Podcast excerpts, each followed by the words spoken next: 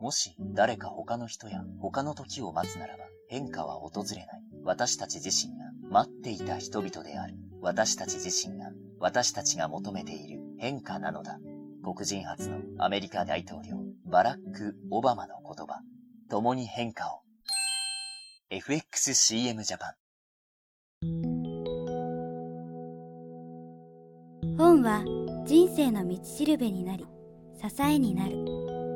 この番組があなたの一冊を見つけ明日を輝かせるお役に立ちますように。人生を変える一冊。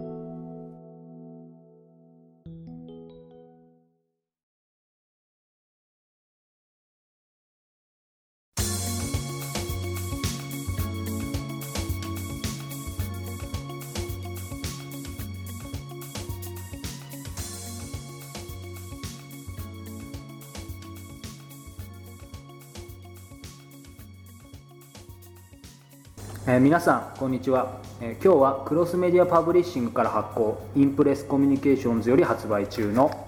価格品質広告で勝負していたらお金がいくらあっても足りませんよ、えー、著者の川上哲也さんをお迎えしてお話を伺います。川上さんよろしくお願いします。こんにちは。どうもよろしくお願いします、はい、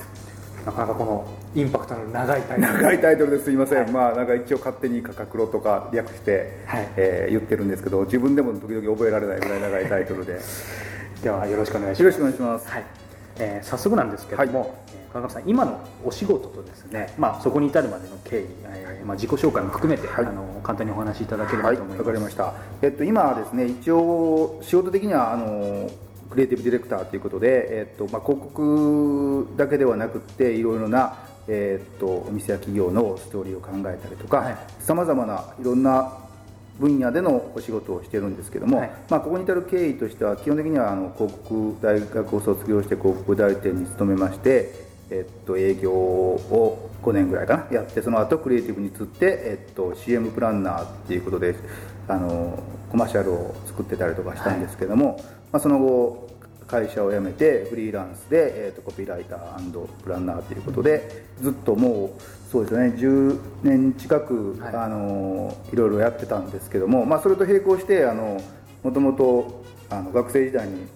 あの劇団とか入ってたりとかして、はい、脚本とかも書いてたんで、えーまあ、ドラマとか映画の脚本とかそういうことも並行しながら広告のお仕事をしてね。いやまあそんなどっちもそれがすごくブレイクするわけではなくあのどっちも中途半端に進んで いってて、まあ、ある時これはちょっとそろそろどっちもいかんなということを思って、まあ、それが一昨年ぐらいの秋ぐらいの時だったんですけども広告もまあご存知の通りちょっとねあの結構したような感じもあるんで、このままこれを続けていっていいのかなということでいろいろと自分の今までのことを考えていく中で、えー、っと意外にそうやって広告をやってる人はもちろんたくさんいるしもっと有名な人もたくさんいるし脚本もまあもっとねメジャーな人もいっぱいいるんだけども、はい、その両方ともをやってたりとかビジネスとまあエンターテインメントっていう両分野をやってる人っていうのは意外にあまりいないなっていうことでその分野を掛け合わせた仕事っていうのはどうかなと思って、まあ、ちょうどその時にそういうゲームのビジネスのゲームのね、はい、えっと、シナリオの仕事とかそういうのをやってる時にこういう仕事を頼める人はなかなかいないんですよ、みたいなことを言われたんであ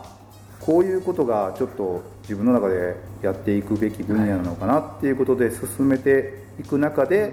えー、それをまあちょっとこういう形で、えっと、表したらいいんですよということで、まあ、本をやっぱり出版したいなと思ってる中で、え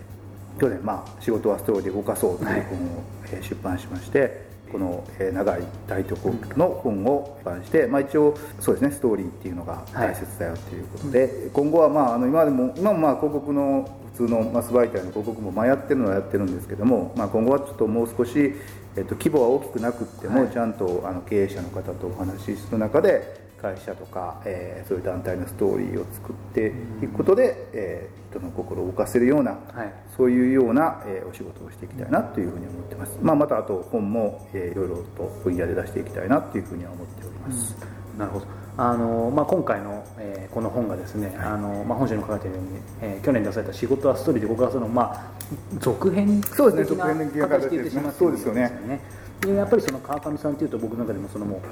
ストーリー、まあこの、はい、えー会社名の湘南ストーリーブランディング研究所という名前にもストーリーのっぱり語っているイメージがあるんですけども、あの今回の、えーまあ、ストーリーについて書かれているこの本書を書いた理由と、まあ、特にどんな人に読んでもらいたいかっていうのを、はい、わかりました。えっと、実は仕事はストーリーで動かそうっていうのは、まあ、あの、結構、自分で言うなって話ですけど、割とまあ、あの、そんなすごい売れたわけじゃないですけども、あの、結構熱い、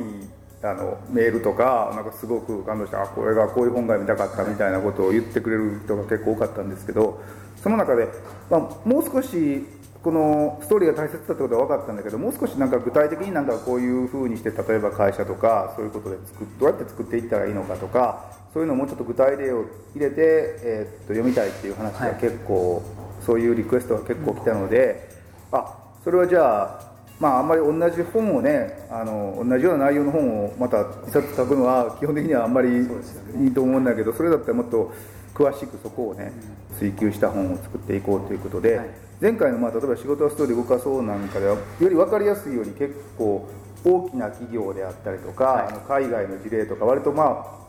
広い分野での事例を結構集めて紹介したんですけども、逆に今回はそういう身近なっていうことだったんで、まあ、あの読んでいただいたら分かるんですけど大きく事例で挙げてるやつなんかも結構地元の湘南のお店とか会社とかを挙げたりとか他でも挙げてるのもできるだけ小さな会社とか店の、うん、えー、事例を挙げるっていうことで、まあ、正反対の前回の本とは違う形の事例の挙げ方とかで、えー、より深めた形の本にしました、はい、この本書、まあ、3部構成になってて、はい、まあ、理論編、はい、えー、今おっしゃった実例編、はい、で実際、まあ、そのストーリーを作るための実践編というふうに書いてあるんですけども、あのー、やっぱりその実践編っていうのが特に僕はリアルタイムにやっぱり刺さったんですけども、あのその辺も含めて本書のまあ読みどころだったり、ズバリ一番伝えたかったことをお話しいただきますはいわかりました。えっとそうですね。これはまあ自分の前回の本もそうなんですけどあのストーリーが大切ですよっていうのは実はいろんなビジネス書にたくさん書いてあ,、書いてあるんですよ、まあ、身近なところであの神田さんの全能思考なんかにも書いてあったりとかね。ね。えー、っとするんですけど実はストーリー大切ですよってことはいっぱい書いてあるんですけどじゃあどうやってそれを作っていった方がいいのかとか、えー、っとそういうのって意外に書いどこでも結構最初の本の時にいろいろ読んでみて書いてないっていうことが分かったんで、まあ、それを詳しく書いていこうということで特に今回の本に関してはあのそのストーリーって言っても実は一口でストーリーって言われてしまってるけどいろんなレベルのストーリーがあるんだよっていうことを分析していくと分かったので、えー、それをまああの志のストーリー、はい、ブランド化のストーリーエピソードのストーリーという3つのレベルに分けてその3つのレベルのストーリーが絡み合って、えー、3本の矢のように、えー、1つになっていると、えー、すごく力を発揮するぞということを、まあ、いろんな実例を挙げて、えー、っと書いてるのでそこが、まあ、あの前回の本とも違うし他にまあ多分ストーリーは大切ですよみたいなことをちょこっと書いてある本はたくさんあると思うんですけどもこういう視点で捉えてる本っていうのは多分多分っていうかまあおそらくまあまずないと思うんで、えー、そこが多分一番読みどころかなっていうふうに思います。えー、今、まあ、お話があったストーリーの3本の矢ということなんですが、はい、志ブランドのエピソードについて、はい、えー、ちょろっとで構わないで、あのお話しいただきました。はいえー、まずですね志のストーリーっていうのは前回の「仕事はストーリーで動かそう」の中で書いたんですけどもストーリーの黄金率っていうのがありまして、はい、えー、っとある主人公欠落した主人公何かが足らなかったり何かが奪われたりしたそういう主人公が、えー、ありえないぐらい高い遠い目標に向かっていろんな敵とか障害とかを乗り越えながら頑張っていくっていうそのまあ3つのものが、要素が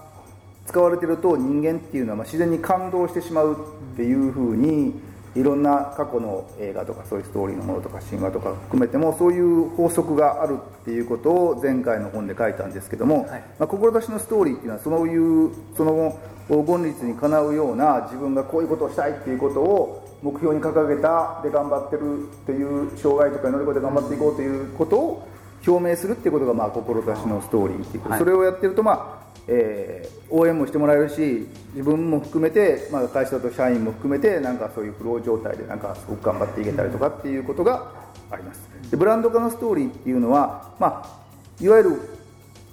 他とは違うその会社とか、はい、あのまあ個人だったら個人でやるんですけどもその人その会社その団体ならではのこういうことがありますよ。他とは違う差別化ができるポイントのストーリーっていうのが、えー、ブランド化ストーリー、はい、でエピソードのストーリーっていうのはその志のストーリーとブランド化のストーリーを、まあ、具体的にこういうことをやってますよああいうことをやってますよっていうようなあの一つ一つがそのアイデアレベルのものかも分かんないですけどもその志を叶えるためにブランド化をするためにやっているストーリーがいろいろとあるとあのさらにそれが膨らむっていうかあの志があってブランド化があっても個々のそういうエピソードが貧弱だとどうしてもなかなかあの熱くならないというか、はい、あの分厚くならないという感じになるんで、その3本の矢っていうのがまあ一応そうですね。それが3本の矢になるってことですね。はい、あのこの実例にもやっぱあるんですけども、はい、それやっぱりうまくいってる会社っていうのはその、まあ、意識してるかしてないかはちょっと別として、はいはい、やっぱり川上さんから見てもその3本の矢、まあ、ストーリーっていうのはきっちりできてる。そういうことですね多分まああのそんなに、ね、意識してないところの方が多いかもわからないんですけども、はい、だから逆に言うと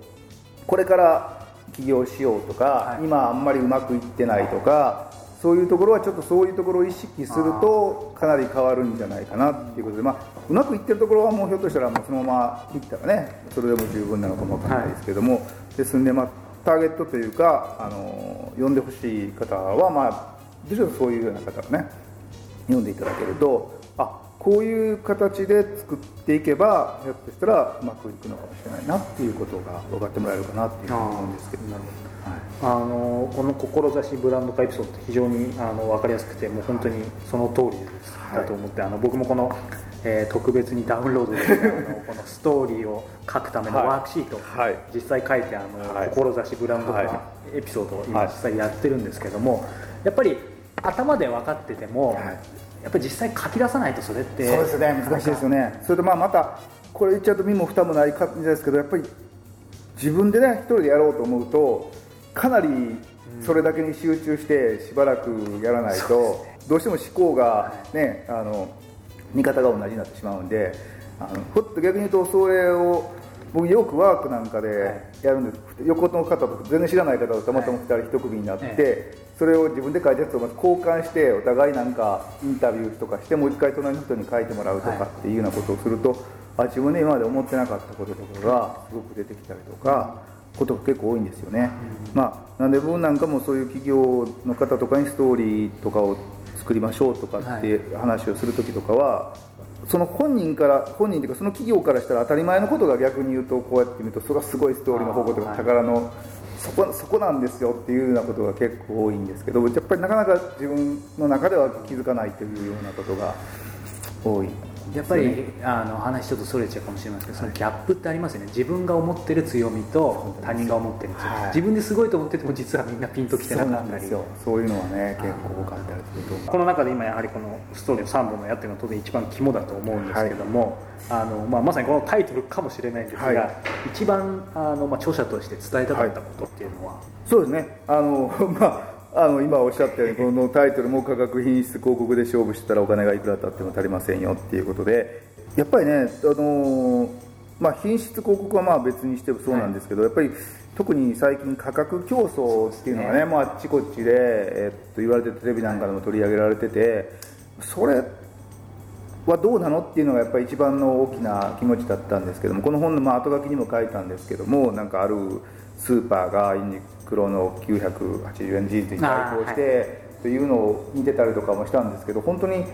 それをね見てて普通ああいうビジネスドキュメントって結構そうやって頑張ってる姿とか見ると結構心が動いて感情移入するんですけど、それのドキュメント見ててもね全然感情移入、はい、しなかったんですけどもそれってのは本当にここただ単に安くするするっていうことだけがミッションで志なんでそれだとやっぱり人の心はね動かないというかそれか、まあ、今までも理不尽にすごい高かったようなものが価格破壊というか今まで違うやり方で安くするとかっていうことだったらばそれはあるけどジーンズで別に980円、770円のものを本当にそれみんな欲しいのかっていうかそれはまあ単になんか並べてた話題になるからとりあえずは買ったりするかも分かんないけど本当にそれ毎日来てあのなんかそれを着ることを楽しんで長いこと着るのかって言ったらおそらく、まあ、こんなこと言ったら分かんないけど1回だけ来てもういいやと思う人もすごく多いような気がするんですよね、それは売れたからいいの言って言えばいいのかもわかんないけどそういうことではないんじゃないかなっていうことが一番の大きなあの気持ちというかこの、えー、と書く時のモチベーションになってたんですね、はい。それですねちょっと本書の内容から変わるんですが、やっぱりもともとその広告のお仕事をされてたってことと、僕もまたそこでちょっといろいろ考えちゃったんですけどやっぱりすごいお忙しい時間とかも、まあ、今もそうだと思うんですけど、はい。あの経験されてると思うんですけども、そんな中でですね川上さんのまあ時間術じゃないですけど、普段時間に対しても心がけてることだったり、はい。えーまあ、テクニック的なものでなくて、はい。えー、と理念的なものでもいいんですけど、何かあればお話しそうですよねこの時間軸に言うしか、ね、時間術を語る資格は全くないんですけど、あのぐらいそんなに素晴らしい時間術使ってないんですけど逆に言うと、まあ、これはねビジネスパーソン、熱意のあるビジネスパーソンっていうのは反感を買うかもわからないですけどもうなんかやっぱり無駄な時間今はなんかどっちかというと効率をっていうことをねね今。言ってることが多いし、そういう本の方が多分売れるんでしょうけど僕自身あんまりねそういう効率とかだからビジネス書もあんまりそもそもあんまり読まない人だったんですけどあそうなん特にああいうスキル系の、まあ、時間術もそうなんですけど、はい。整理術とか読書術とかっていうのは本当に興味が 全くないんですけどだから今も結構無駄な時間もね結構いっぱい使ってると思うし本当はもっと効率化してやりたいという気持ちももちろんあるんだけどでもその無駄なところがなんか何かいろいろ読んでるような気はねすごくしてて、例えば僕は大抵家から駅の道もいろんな道を行けばいろんな何通りも行けるんですけど、一番早い道はまあ決まってるんですけどあえてちょっと遠回りしてみたりとか、電車もなんか違う路線を行ってみたりとか結構そういうのが好きなんですけど、やっぱりそういうのは結構、まあ、無駄かもしれないけどそういうところでなんかがいろんなことが引っかかってくるんじゃないかなっていうふうに思うのでそうなんですよ。とまああと唯一ちょっと多分人とはちょっと違うかなと思うのは、時間術になってないかもわかんないですけど生活のローテーションをそれもさっきの話とちょっと関連するんですけどできるだけ毎日変えるっていうのはだからよく何時に電話かけたらいいですかとかよく、まあ、最近あんまり聞かないで夜とかなんとかいうような時昔とかね結構あったりとかしたんだけど、で正直わかんその何時に寝てるかっていうのがあのいろんな時間に寝てるんで9時でも寝てる時は寝てるし朝ずっと起きてる時も起きてるし昼も寝てるし大体一番多いのは1日3回ぐらい2時間ずつぐらい3回寝るとかっていうのが一番多いんですけど食事3回じゃなくて食事3回じゃなくてちょっと寝るのが3回、はい、ご飯食べたら夜8時半ぐらいから11時ぐらいまで寝て朝6時ぐらいから9時ぐらいまで寝て、昼もう一回ちょっと眠たかったら昼寝るとかっていう。だから子供とかは自分が寝る前に寝てて起きてあげる時にも寝てるからずっと起きてる時もずっと起きてるしとかっていうことでできるだけこうそれはある五木ひろゆきさんっていうね、方がある時この規則正しい生活をしてたら今度もう絶対長生きできないとかみたいなことを言ってたことがあったんですけど、それをまあ無理やりね普通のは大体やっぱ規則正しい方がなんか健康で長生きするっていうんだけど、そんなことしたらボケるみたいなことをどっかで書かれててええ。言われてたのは僕もこれは自分が昔からそうなんであの結構そうなんです。だから学生の時からでももうずっと大体朝5時ぐらいまで寝れなくてあの学校でずっと出てたりとかあのそういう、はい。言い方を変えればずっと睡眠障害。いつも眠たくなるし あのいつも来てるしみたいなことでだから結構よく言われるんですけどだからそのメールとか原稿とか送ったりとか昔だったらファックスとか送ったりするのも大体朝の4時5時とか多いから一体いつ寝てるんですか？とか言われるんだけど、家とかではずっと寝てる人と思われたりとかするような形になったりとかね、うんそうだからそれちょっと時間術とは全く正反対のえダメダメな感じなんですけど。ね。まあ、今までたくさん本読まれてると思うんですが、今まで、えーまあ、大きな影響を受けたようなあの本があれば、教えてください。そうですよね。これそうなんですよ。今大きな影響をって書いてある。これちょっと最初にいただいた資料で人生を変えた一冊って書いてあったんで、もう結構本好きなんです。逆に迷って、そうか変えたか。逆に言うとずっとさっきも言ったようにもううは大学卒業して広告業界入って今もまあずっと広告はねあの使わさないとかやってるこんな広告勝負したらいけませんよみたいな本を出しながら広告のお仕事をまだしてるんでやっぱ一番そうやって変えたと思うと広告にまつわるし本で一番こんなところにあげるにはかっこ悪いような本なんですけど、あのホイチョイプロダクションのホイチョイプロダクションはい、気まぐれコンセプトっていうあの漫画が漫画ですか？はい、あの昔スピリットでコミックスピリットはい。とか連載されてて、そのもう二十何年か前ぐらいの時にはすごく流行って、まあ、単行本にもあって、まあ、多分今でもまだ続いてるのかな、はい。っていうすごい長寿漫画なんですけど、まあ、あの航空業界のものすごくいい加減なところを書いてるものすごくふざけた下ネタだらけの、もう今見るともう明らかに時代から逆に取り残されてるっていうか、あのはそのバブル時代のまだ匂いを残してるようなこうダメな漫画なんです。ダメなところよあの今言うと古い感じがする漫画なんですけど、当時は、まあ、僕が学生の頃はまだどっちかっていうとそのあ結構新しかったというか面白かったあれであこんだけいい加減だったらひょっとしたらこんないい加減な自分でもいけるかもしれないというふうに思って広告業界を目指して、はい。多分僕と同世代はかなりその本を見てあこんないい加減でなんかその漫画でとにかくただ遊んでくる人だけのような 感じのような漫画なんで、あのこれだといけるかなと思って入ってしまって人たくさんいると思うんですけど、それが今の世代みんな苦しんでると思うんですけど あのそういう意味で変えたというはい。意味では、こんな本をあげるのはすごく恥ずかしいけどちょっとその本はどうかなと思って。あはい。いかにやっぱりそうですよね。広告業界がっていうのがまあなんていうんですかね。あのこれなんかもさん、まあ、これも書いてあるんですけどやっぱり広告代理店の人たちとかそういうのってやっぱり広告のプロだと思われがちなんですけどもう自分でやってたから分かるんですけどやっぱり自分でやっぱ広告売ったことっていうのは一回もないんですよ。あそうですね。はい、僕も実は最近ちょっとある業界誌初めて自分で生まれて初めて長年やったり初めてお金を出して広告売ったんですけど、この本の広告売ったんですけどやっぱりそれをやってみてすごく分かるんですけどいかにやっぱりものすごくクライアントのことを考えてと言っててもやっぱり他人事だったんですけど、まあ、それをかなりデフォルメしてその漫画は書いてあるんですけど、はい。そういう意味ではあ広告代理店に頼っちゃダメなんだなっていうことが すごく分かる反面教師のような漫画かなっていうふうに思います。コピーライティングも、あのいろいろ手がけてる、まあ、川上さんに、まあ、言葉のことを聞きたいんですが、はい。まあ、座右の銘じゃないですけど、はい。好きな言葉。大の銘ってことじゃないんですけど、はい。まあ、これもちょっとこうやって書いてあるから考えてみたんですけど、はい。さっきのね無駄と同じなんですけど無の用って無ってのはないっていう字のあはい。用用意の用って老子ってあの中国の思想家の老子の言葉なんですけど、があってそれっていうのは要はあの例えばお茶碗とかでお茶碗のここのコップでもそうなんですけど、はい。このここは空っぽじゃないですか。それがまあ無ってことなんですけど、はい。でもこの空っぽだからこそこのお茶を入れられたりとかできるっていうことであの、まあむまあ、さっきの無駄の話とちょっと共通するんですけど、効率効率化って言われるけどこれなじゃあなくしたらこのないところがないと用は出さないってことなんで、そういう、まあ、ちょっと哲学的なあれかもわかんないんですけど、僕の中ではだからそのね、今はどっちかというと効率化とかそういう方が叫ばれてるし、そそういう本を書いた方が売れたりとかすることが 多いかもわかんないんですけどその無駄なところがやっぱり僕は好きだなっていうことが多いんで、えーちょっとそういう言葉を挙げてみました。無の用ですね。はいはいはいはい。ありがとうございます。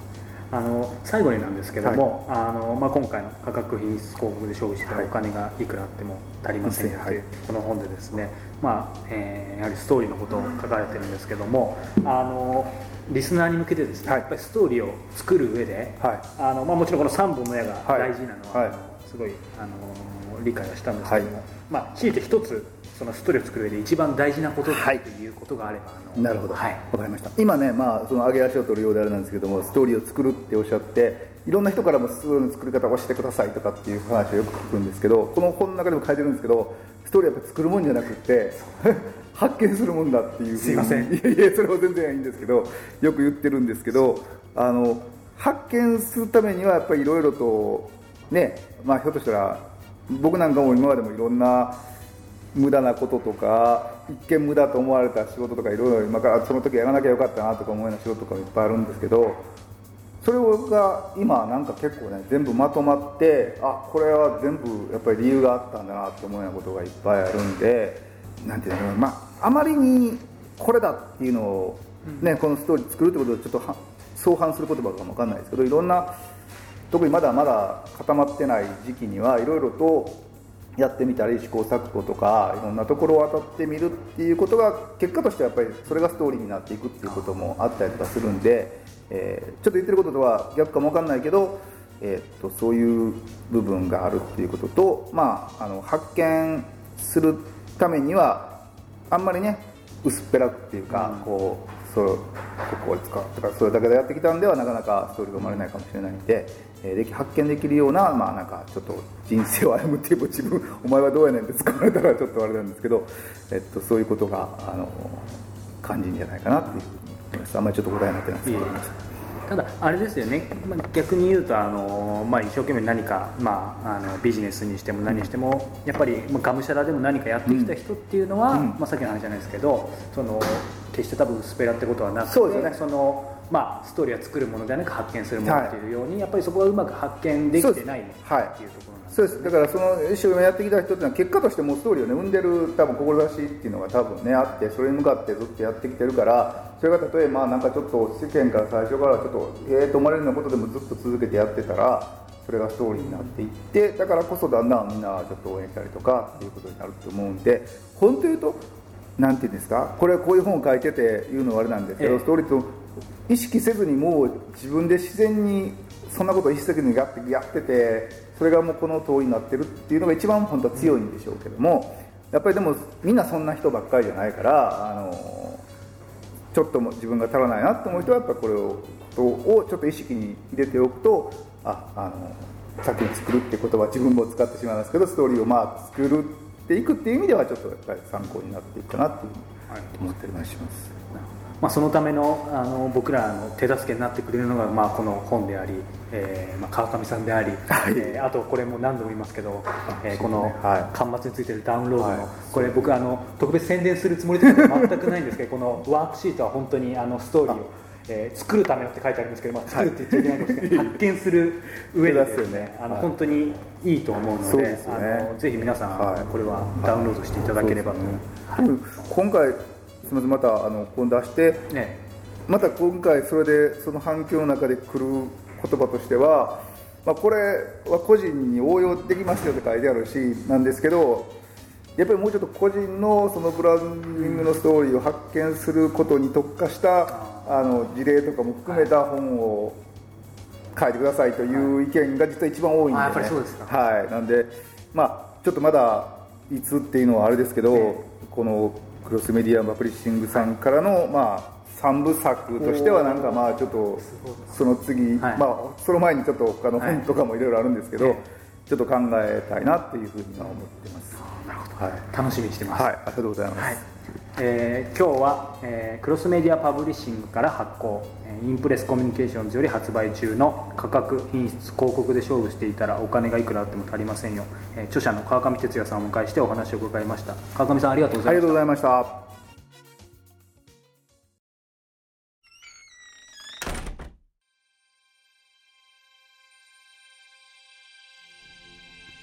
インタビューの模様はいかがでしたか